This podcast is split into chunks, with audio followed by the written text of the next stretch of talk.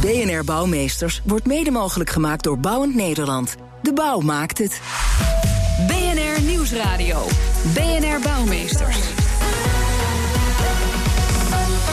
Jan Postma. Toeterende auto's, het bellen van trams, het geboor op een bouwplaats. Allemaal geluiden die bij een stad horen, maar waar je als stadsbewoner ook flink last van kunt hebben. Hoe lossen we dat op? Nou, kunstenaars. Die zouden wel eens kunnen helpen bij het verminderen van geluidsoverlast in een stad. Welkom bij BNR Bouwmeesters voor de bedenkers, bouwers en bewoners. Te gast Marcel Kobus, hoogleraar auditieve cultuur aan de Universiteit Leiden. Welkom. Dankjewel. Uh, ja, die geluiden in de stad. Hè. De een houdt ervan, de ander vindt het verschrikkelijk. Heeft u nu een typisch stadsgeluid waar u meteen aan moet denken van... nou, hier word ik of helemaal blij of, of helemaal gek van? Uh, nou, ik denk dat het geluid wat uh, voor de meeste mensen als het meest irritant wordt ervaren, nog steeds geluid van uh, verkeer zal zijn. van langs razende auto's.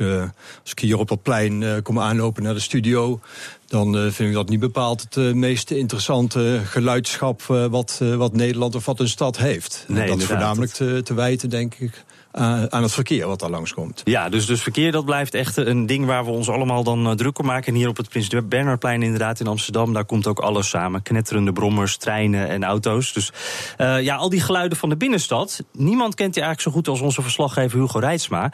En hij laat ons horen wat hij hoort als hij wakker wordt. Hmm.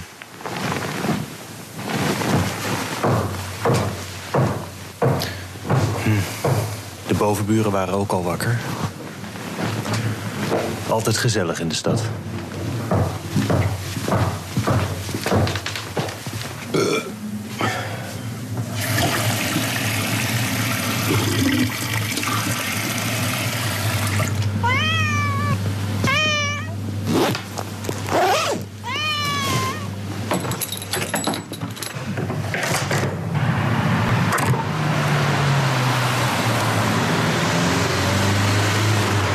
Voor de deur ook altijd wat te doen. Nooit verlegen om een taxi of een bierfiets of uitgelaten groepen Britten. De filmcrew die hier vorige week de straat blokkeerde is gelukkig weg. Om de wordt een nieuwe metro-ingang gebouwd. Binnenkort gaan ze hier damwanden slaan, stond in een waarschuwing met de post. Als het lukt om hier de straat over te steken, dan kom je bij het station... waarnaast een heel nieuw woongebied uit de grond is gestampt. Met een koffietent. Koffie, Hugo. En als je dan langs de spoorbrug loopt... waarover s'nachts de goederentreinen denderen...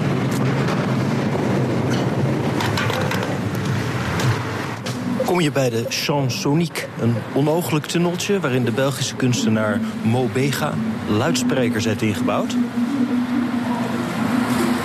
Doordat de luidsprekers schuin tegenover elkaar zijn geplaatst... word je lopend door de tunnel meegevoerd door het geluid.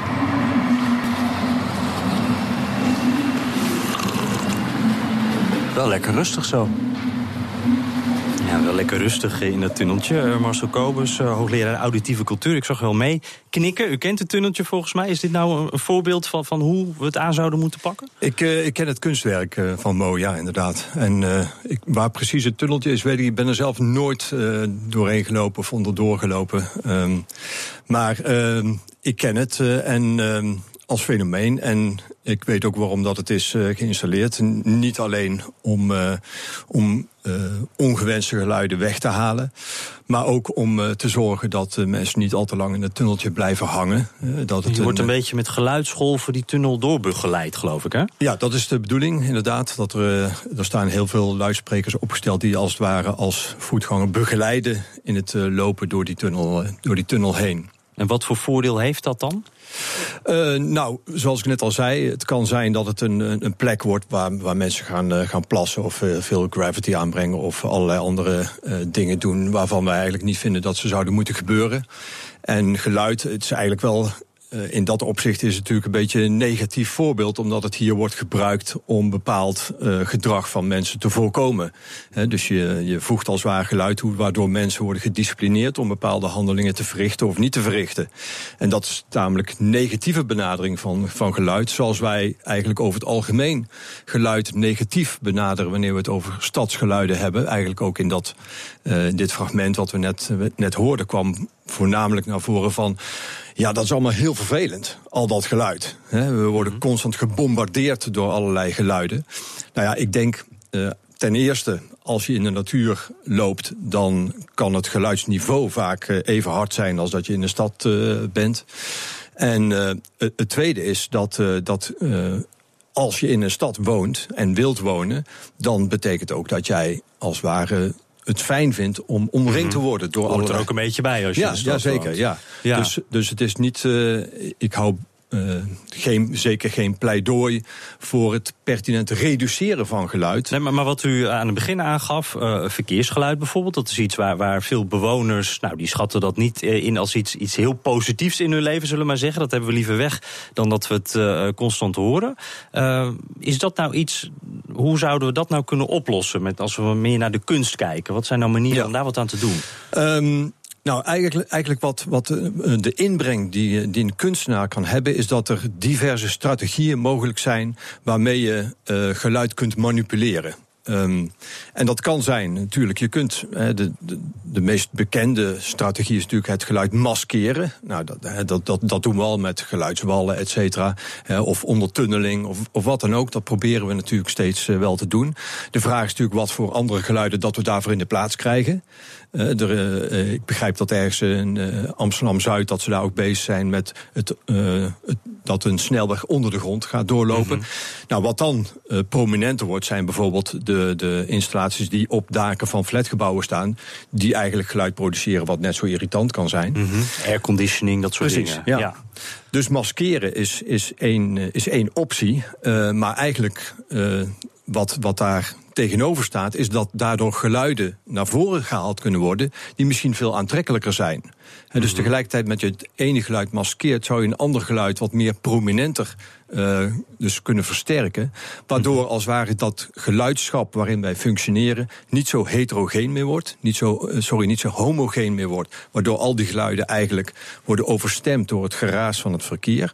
Maar waardoor je tegelijkertijd met het behoud van de stadsgeluiden wel bepaalde geluiden wat sterker naar de oppervlakte kunt brengen, mm -hmm. zodat die gewoon beter hoorbaar worden. Ja, dat is een mogelijke strategie. Dan kan je ze ook wat meer waarderen misschien op zo'n manier. Ik, ik denk dat, dat uh, wat, wat mensen vaak aangeven is dat zij uh, wanneer zij zich in, in, in welke omgeving dan ook uh, bevinden, en zeker ook in een geluidsomgeving, dat zij uh, gebaat zijn bij een soort uh, veelzijdigheid. Dat er veel verschillende dingen te horen zijn. En dat betekent ook dat die echt te horen moeten zijn. Niet ja. dat je weet dat ze er wel zijn, je maar dat je, echt horen. dat je echt kunt horen. Ja, ja nu zegt u dat, dat geluid dat zou eigenlijk onderdeel moeten worden van het bouwproces. Hè? Daar, daar moeten we eigenlijk van tevoren al naar kijken. Hoe, hoe ziet u dat voor zich? Ja, dus als ik terugga naar dat, naar dat tunneltje. Um, daar, daar was dus een probleem. En dan wordt een kunstenaar uiteindelijk gevraagd van... nou, hè, heb, heb, jij daar een oplossing voor? Ja. En uh, nou, laten we iets, kijken. mag niet al te veel geld kosten. Hè, maar laten we nou eens kijken hoe dat we dat eventjes efficiënt en snel kunnen oplossen. Dus zet daar een mooi kunstwerkje neer. Um, en dan kijken hoe dat het gaat functioneren. Nou, dat wil ik niet helemaal uitsluiten. Dat is belangrijk dat dat gebeurt. En ik denk ook dat de kunst daar een belangrijke inbreng kan hebben. Mijn pleidooi is nu om kunstenaars in een veel vroegtijdiger stadium te betrekken bij stadsplanning, ontwikkeling, bij het neerzetten van gebouwen. Hoe worden die neergezet? Waar worden die neergezet? Waarom worden ze neergezet? Wat doe je met die omgeving? Het probleem is dat de meeste planologen of projectontwikkelaars of architecten, dat die veel, erg veel bezig zijn met het visuele aspect. Mm -hmm. Misschien met het tactiele aspect. Hè. Hoe voelt dat? Hoe voel je als mens ten opzichte van bepaalde gebouwen? Maar dat er erg weinig aandacht is voor het auditieve. Op hoe, moment... hoe komt dat eigenlijk? Ja, ik denk misschien is er in de opleiding uh, geen, geen aandacht voor. Uh, ik denk dat we überhaupt in een uh, visueel gedomineerde cultuur leven, waarin dat mm -hmm. meer aandacht trekt dan de, het auditief. Geluid kan heel wat stress opleveren, dus je zou zeggen meteen er wat aan doen. Ja, ik denk dat uh, volgens mij is geluid geluidsoverlast is stressfactor nummer één, zoals voor heel veel mensen. Dus Mhm. dat dat geen aandacht krijgt, dat is eigenlijk heel erg vreemd. En uh, wat ik nu probeer te doen, is als het ware de oren open te zetten voor mensen die uh, heel belangrijk zijn voor hoe dat wij een stad inrichten. Dus maar, maar dan vanaf het prille begin. Mhm. Waarbij het ook niet, mij ook niet meer om gaat dat die kunstenaar alleen maar ergens een mooi kunstwerkje neerzet. Maar dat op een veel fundamenteler niveau meedenkt met die architecten en die projectontwikkelaars en iedereen die bij de bouw of renovatie van woningen of herinrichting van ook publieke ruimtes betrokken is. En hoe wordt daarop gereageerd? Hoe staat de bouw daar tegenover? Uh, nou ja, dit is, uh, dit is het, een begin. Dus um, ik ben ook niet degene die probeert uh, die bouwwereld helemaal in beweging te krijgen. Ik ben iemand die voornamelijk toch nog op de universiteit bezig is met daarover na te denken. Met name hoe dat mensen zich auditief tot hun omgeving verhouden.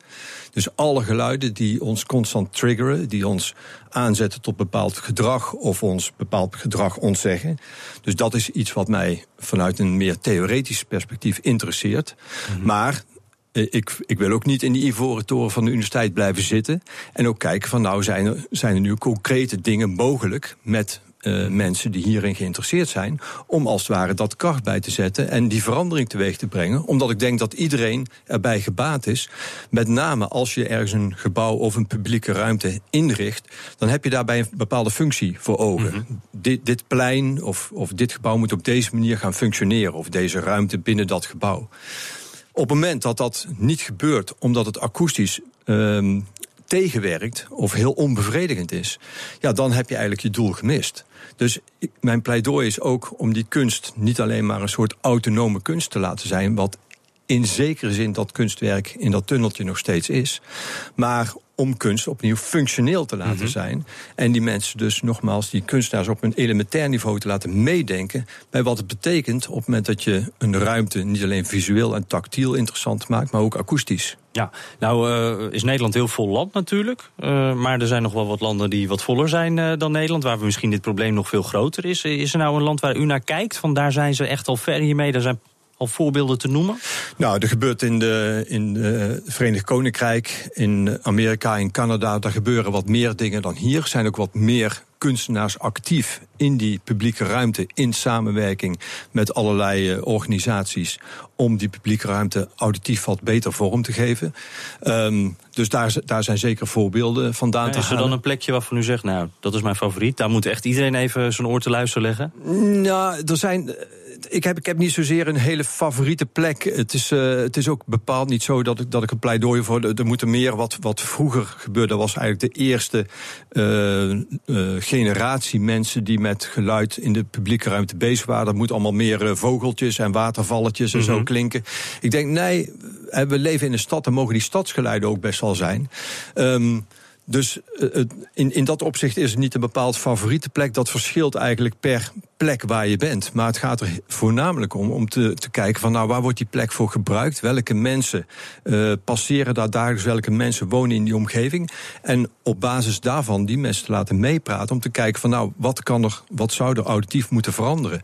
En wat dat is, dat kan bijzonder heterogeen zijn. Hoeft niet één bepaald geluid te zijn. Alleen wel uh, de veelzijdigheid.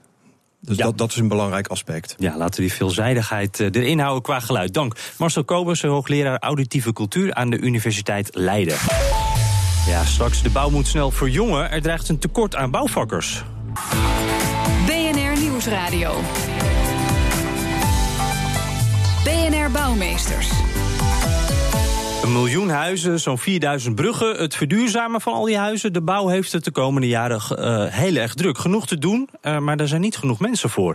Als de bouw niet verjongt, komen we in de problemen, voorspelt het rapport De toekomst van personeel in de bouwsector van ABN AMRO. Hierover praat ik met mijn gast, Petran van Heel, sectorbanker bouw van ABN AMRO. Welkom. Uh, Jan. Er dreigt een tekort. hoeveel en wanneer? Nou, ik denk dat het tekort al heel snel aanwezig is. Uh, wat je afgelopen jaren hebt gezien in de crisis, die heeft behoorlijk huis gehouden in de bouwsector. Dat hebben we hier vaak genoeg besproken en gehoord. Uh, maar dat betekent ook dat er heel veel mensen uit die bouwsector zijn weggegaan. Uh, en dan hebben we het ook wel ongeveer. Nou, in 2008, 2009 werkten er ongeveer 600.000 mensen in de bouwsector. Dat zijn er nu nog 500.000. Dat is nog steeds een aanzienlijk deel van de werkzame bevolking van Nederland.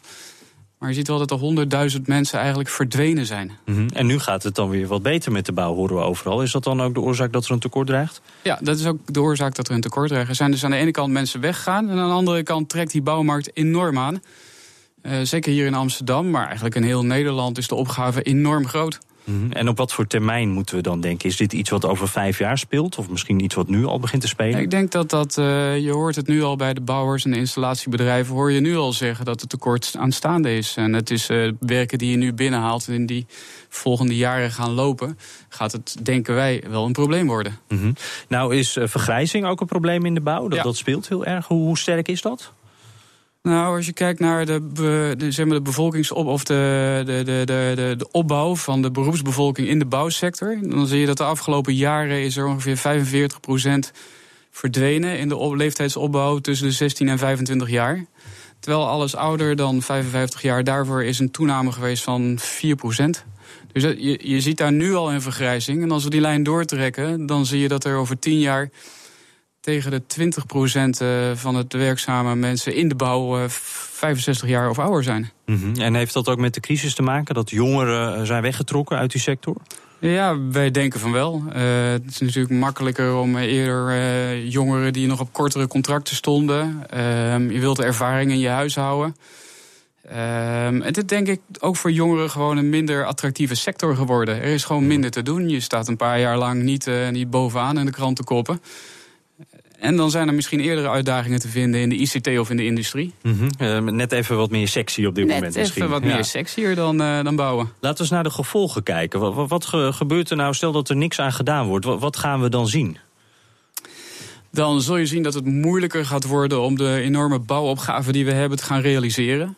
Uh, dan wordt het eigenlijk gewoon duurder. Dan treedt de, de, de, de ijzeren wet in werking van de marktwerking. En daar wordt arbeid schaars. Dan zullen de kosten, de prijzen omhoog gaan. Van mm -hmm. alle bouwproducten. En dan zullen dus ook bepaalde projecten uh, niet meer gebeuren, uh, blijven liggen. Die zullen niet meer gebeuren, blijven liggen. Of uh, de, de, de, de kostprijs zal omhoog gaan. En ja. daarmee ook de verkoopprijs of de maakprijs. Lijkt me wel goed nieuws voor headhunters dit, want dit wordt natuurlijk vechten. En, en zo te horen gaat het al, is dat al hard bezig. Want je merkt, je hoort het bij de headhunters zelf. Maar ook de bouwbedrijven zelf die klagen dat, uh, dat hun personeel benaderd wordt door, uh, door dan wel headhunters, dan wel wervingsselectie, dan wel andere bouwbedrijven of installatiebedrijven. Ja, en hebben we het dan over de hogere functies of geldt dat voor alle uh, functies in de bouw? Nou, ik denk dat dat, uh, ik denk dat dat voor alle functies in de bouw geldt. Maar wat je ziet is dat we nu die enorme bouwopgave gaan maken. Dus dicht bij huis hebben we enerzijds de ervaring nodig van hoe organiseer je dat. Maar dat is dan op, op de kantoren, dat zijn de hoger opgeleiden. Maar het moet ook gebouwd worden. En dat is nog steeds echt heel veel handwerk. Ja, nou uh, gaat er natuurlijk wel wat veranderen aan de manier van werken in de bouw. We noemden net al, uh, het mag misschien wel wat meer sexy. Nou, we hebben prefab bouwen, robots, 3D-printers, dat klinkt toch wel heel sexy. Uh, maar dat zijn ook dingen, daar moet op worden ingespeeld natuurlijk op de arbeidsmarkt. Gebeurt dat al genoeg in de bouw? De bouw en sexy, ja. Uh, ik blijf het proberen. ja, voordat ik me verspreek met de robotica. Nee, het is, uh, dat gebeurt wel. Ik was, uh, zoals ik gisteren bijvoorbeeld, bij een van de grootste bouwers van Nederland. De grootste bouwer, de Koninklijke Bamgroep. En die lieten daar zien hoe je een project eerst gaat... You make it before you make it. Dat wil zeggen dat je eerst het hele bouwproces virtueel in beeld brengt. En dan alles op elkaar gaat afstemmen. En als je pas zeker weet wat je moet gaan maken dat in grote onderdelen laat prefabriceren. En dat je als het ware modulair gaat opbouwen op een bouwplaats. Daar zie je wel de eerste stappen van digitalisering, industrialisering en vervolgens ook robotisering. Als de robotten zowel gaan produceren, maar misschien zelfs in de toekomst wel gaan monteren op een bouwplaats. Ja, dan heb je die metselaar niet meer nodig. Dan heb je die metselaar inderdaad niet meer nodig. Dat is op termijn. Mm -hmm. He, laten we heel duidelijk zijn of heel eerlijk zijn. Die versnelling in de bouw, die innovatieve versnelling in de bouw is niet zo heel groot. En er is ook gewoon nog heel veel handenarbeid nodig. Ja, voorlopig wel. En nou zou ik dan, als ik uh, jongere uh, ben en ik, ik zou nadenken van ik wil in de bouw, mm -hmm. uh, waar moet je dat op gaan richten? Want ik, ik, het klinkt alsof je in de toekomst een IT'er moet zijn, maar nu misschien nog een metselaar. Nou ja, kijk, we zullen in de bouw zullen we ook zeker metselaars houden. Kijk naar de enorme duurzaamheidsopgave die er ligt, de renovatieopgave die er in het land ligt. daar zal toch heel veel handwerk zijn. Sommige dingen zul je best wel meer gaan industrialiseren. En waarschijnlijk komen er hele slimme oplossingen met prefabriceringen, 3D-printen en inscannen en daar uh, en alles naadloos from file to factory en dan to construction place. Dus ja, die IT-hoek is heel interessant. Aan die andere kant zullen we ook gewoon mensen hebben die nog het vakmanschap beheren. Mm -hmm. Nou, uh, kennen we de bouwsector als een, uh, ook een conservatieve sector. Uh, hoe, hoe, kijkt u tegen de directe toekomst aan? Denkt u dat de bouwsector dit wel om kan draaien en die innovatie erin kan brengen? Ik denk eigenlijk dat never waste a good crisis. We hebben er net een achter de rug. Maar kijk, als er geen handjes zijn om toch te maken wat gemaakt moet worden... Uh, dan moeten we in de sector ook wel gaan innoveren. Dus ik denk dat dat gaat een enorme push geven in technologie in onze sector. Ja, dus dit zou een moment ook kunnen zijn waarin de bouw juist in een soort stroomversnelling terecht kan komen. Dit zou, dit zou daar heel goed in thuis kunnen horen. Je ziet natuurlijk afgelopen jaren dat veel onderhoud is uitgesteld. Um, ja, als het dak echt gaat lekken, moet je het toch gaan repareren. Nou, ja. Dit bruggenbouw kan je, heel, kan je heel lang voor je uitschuiven. Maar op een moment moet je elke brug aanpakken. Het moet een keer gebeuren, dat is uh, helemaal duidelijk. Ja. Dank Petra van Heel, sector banker uh, uh, bouw.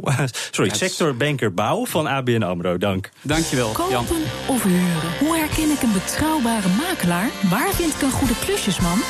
Weet je wat? Ik vraag het Fred. Het is tijd voor de bouwvraag van de week uh, van de luisteraar. Met deze week de vraag: Het trekt vocht door mijn vloer op de eerste verdieping. Waar ligt dat aan en wat kan ik eraan doen? Nou, Fred. Ja, deze man, zijn slaapkamer ligt deels boven de gedeelde voordeur. En het stoepje wat voor die voordeur zit, uh, zit ook onder zijn slaapkamer. Dus dat is gewoon de buitenlucht. Ja, dan krijg je kou aan de buitenkant, warmte aan de slaapkamer. En ontstaat er condens. En daarmee trekt dat, dat trekt naar boven met vochten en schimmels een slaapkamer in.